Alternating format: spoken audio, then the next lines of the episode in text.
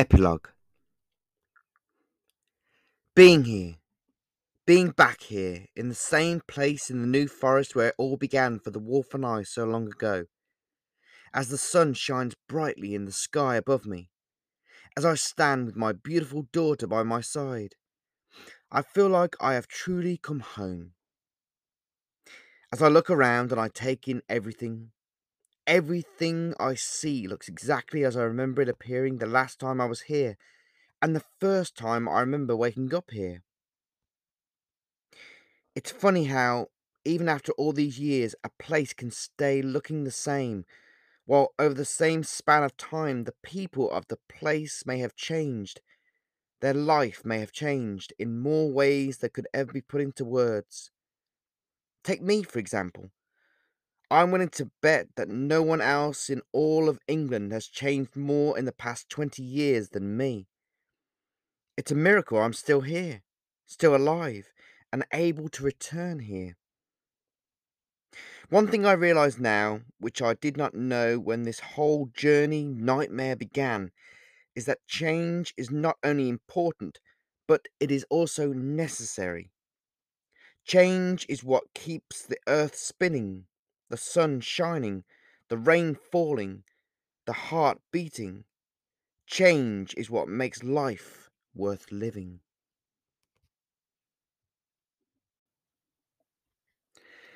I don't think my life will be as changeable now as it was.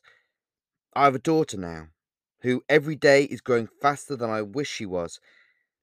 I don't know why I'm so surprised that Melissa is growing up so fast because to me, she literally grew up from being a tiny bundle of cuteness into a beautiful and smart little girl who reminds me so much of the girl I was, seemingly within the blink of an eye. When I look at Melissa now, I see so much beauty and so much hope. Just looking at her keeps me smiling and optimistic. Iana really looked after Melissa while I was away, and I know that Melissa misses her.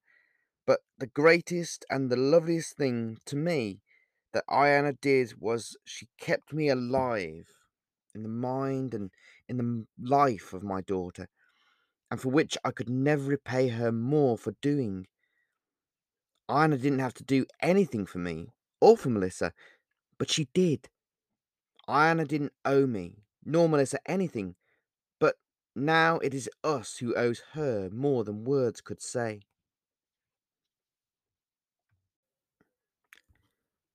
I'm not sure what I'm going to do now, nor what is going to happen next. At this point, my life feels brand new, and I feel like I have been given a fresh start. I feel like a child again.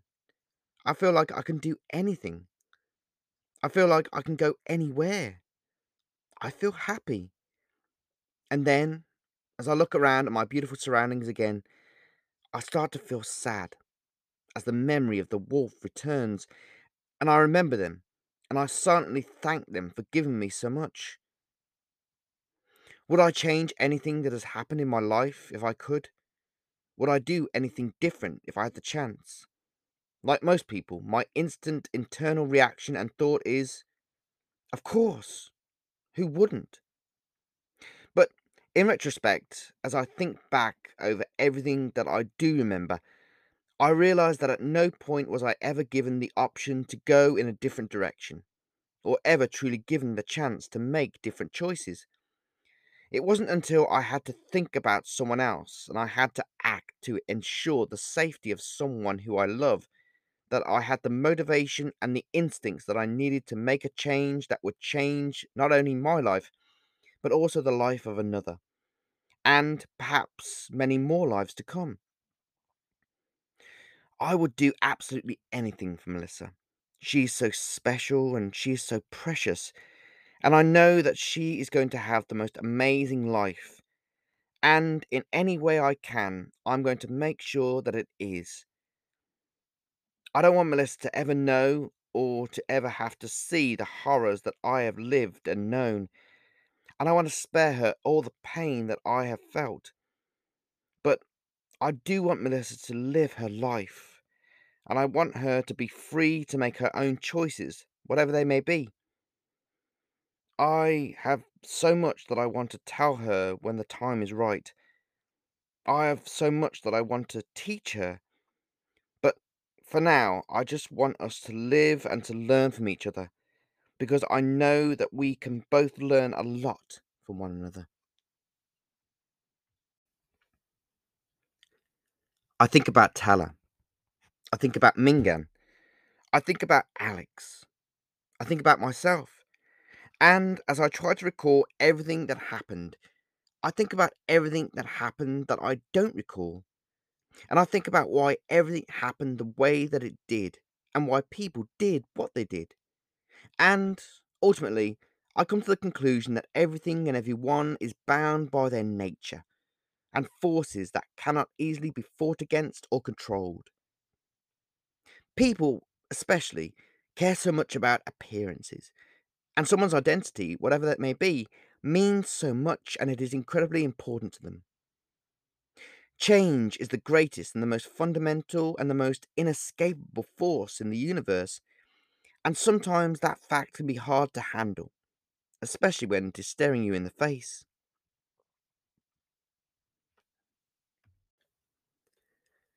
I close my eyes. I feel the warmth of the sun on my skin. I feel the sensation of the breeze through the trees, on my face and on my arms, and I feel like I'm in heaven. This place is special to me. It always has been, and it always will be. When I was the wolf, whenever I returned here, I felt like this was my home and the place where I would choose to stay forever if given the chance. This place, these trees, the ground beneath my feet, the air I am breathing now. Everything about this place still feels like home, and to me, there will never be a time when I will not think about this place and what it means to me. I want to come back here, and I plan to come back here with Melissa whenever we can. It is so quiet. There isn't a sound to be heard from anyone or anything. There is so much beauty all around, but nothing and no one more beautiful and perfect than my daughter, Melissa. Right now doesn't feel like the end of anything. In fact, everything feels more like a new beginning. As my thoughts drift off again, as if being carried away by the cool breeze, I know that the wolf is still out there, somewhere, in some other form, and I know that wherever I am, there will always be a part of me in the wolf, and there will always be a part of the wolf in me.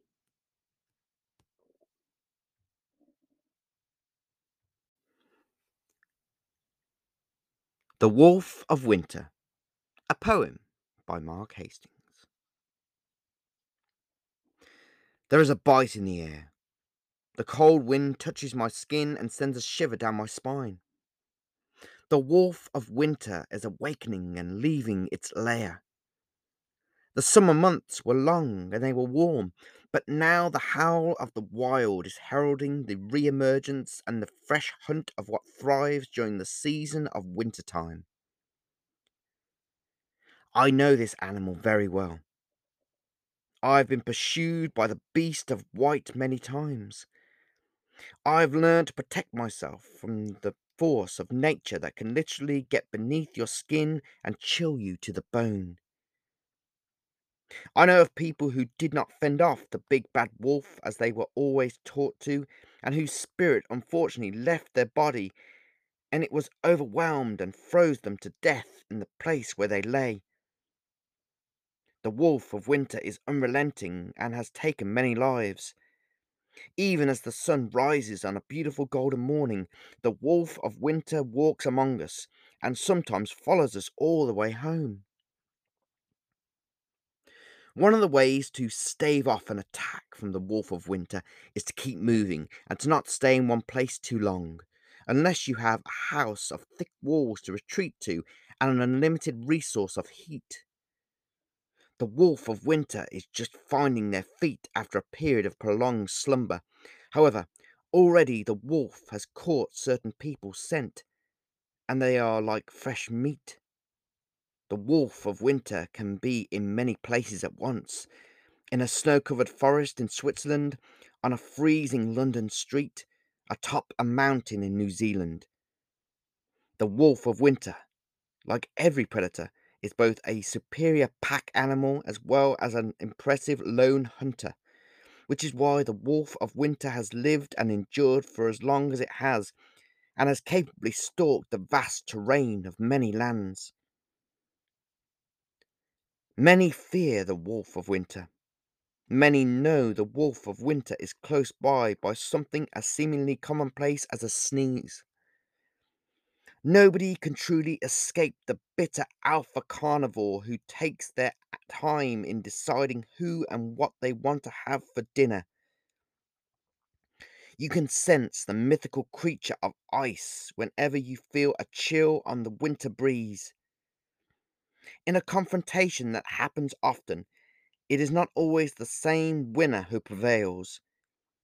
You can never truly get the better of a force of nature in my experience, if there is one creature that you should never underestimate, it is the indomitable wolf of winter.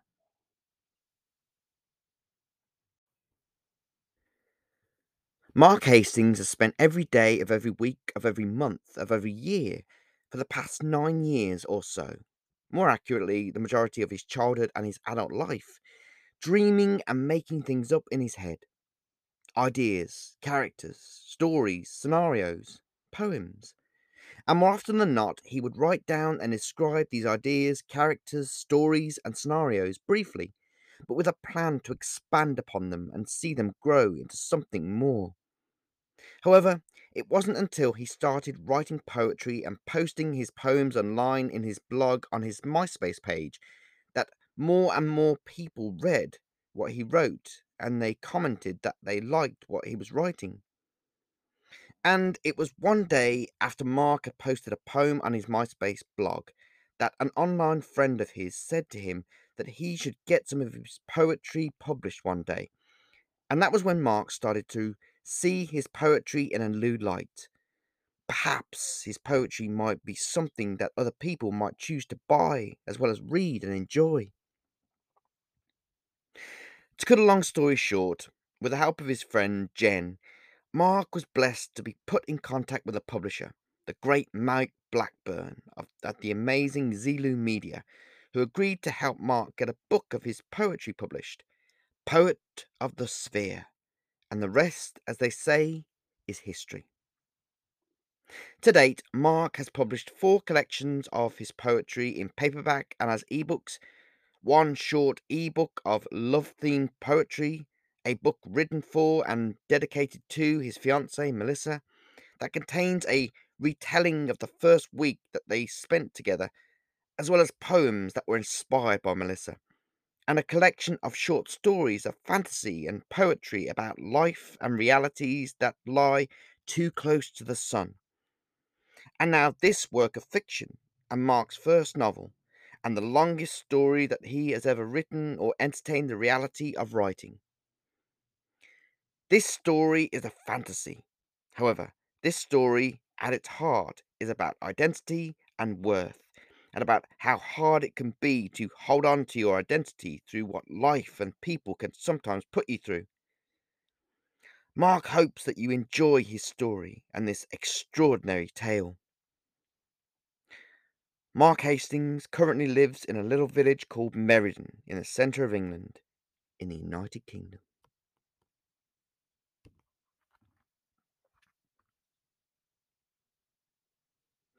Mark's books Poet of the Sphere, The Sound of Mark, The Eternal Boy, The Dreamer and the Dream, Truly Madly Deeply, Too Close to the Sun are available as ebooks and in paperback at Amazon.com and Amazon.co.uk and also on his publisher's website, zelumedia.com.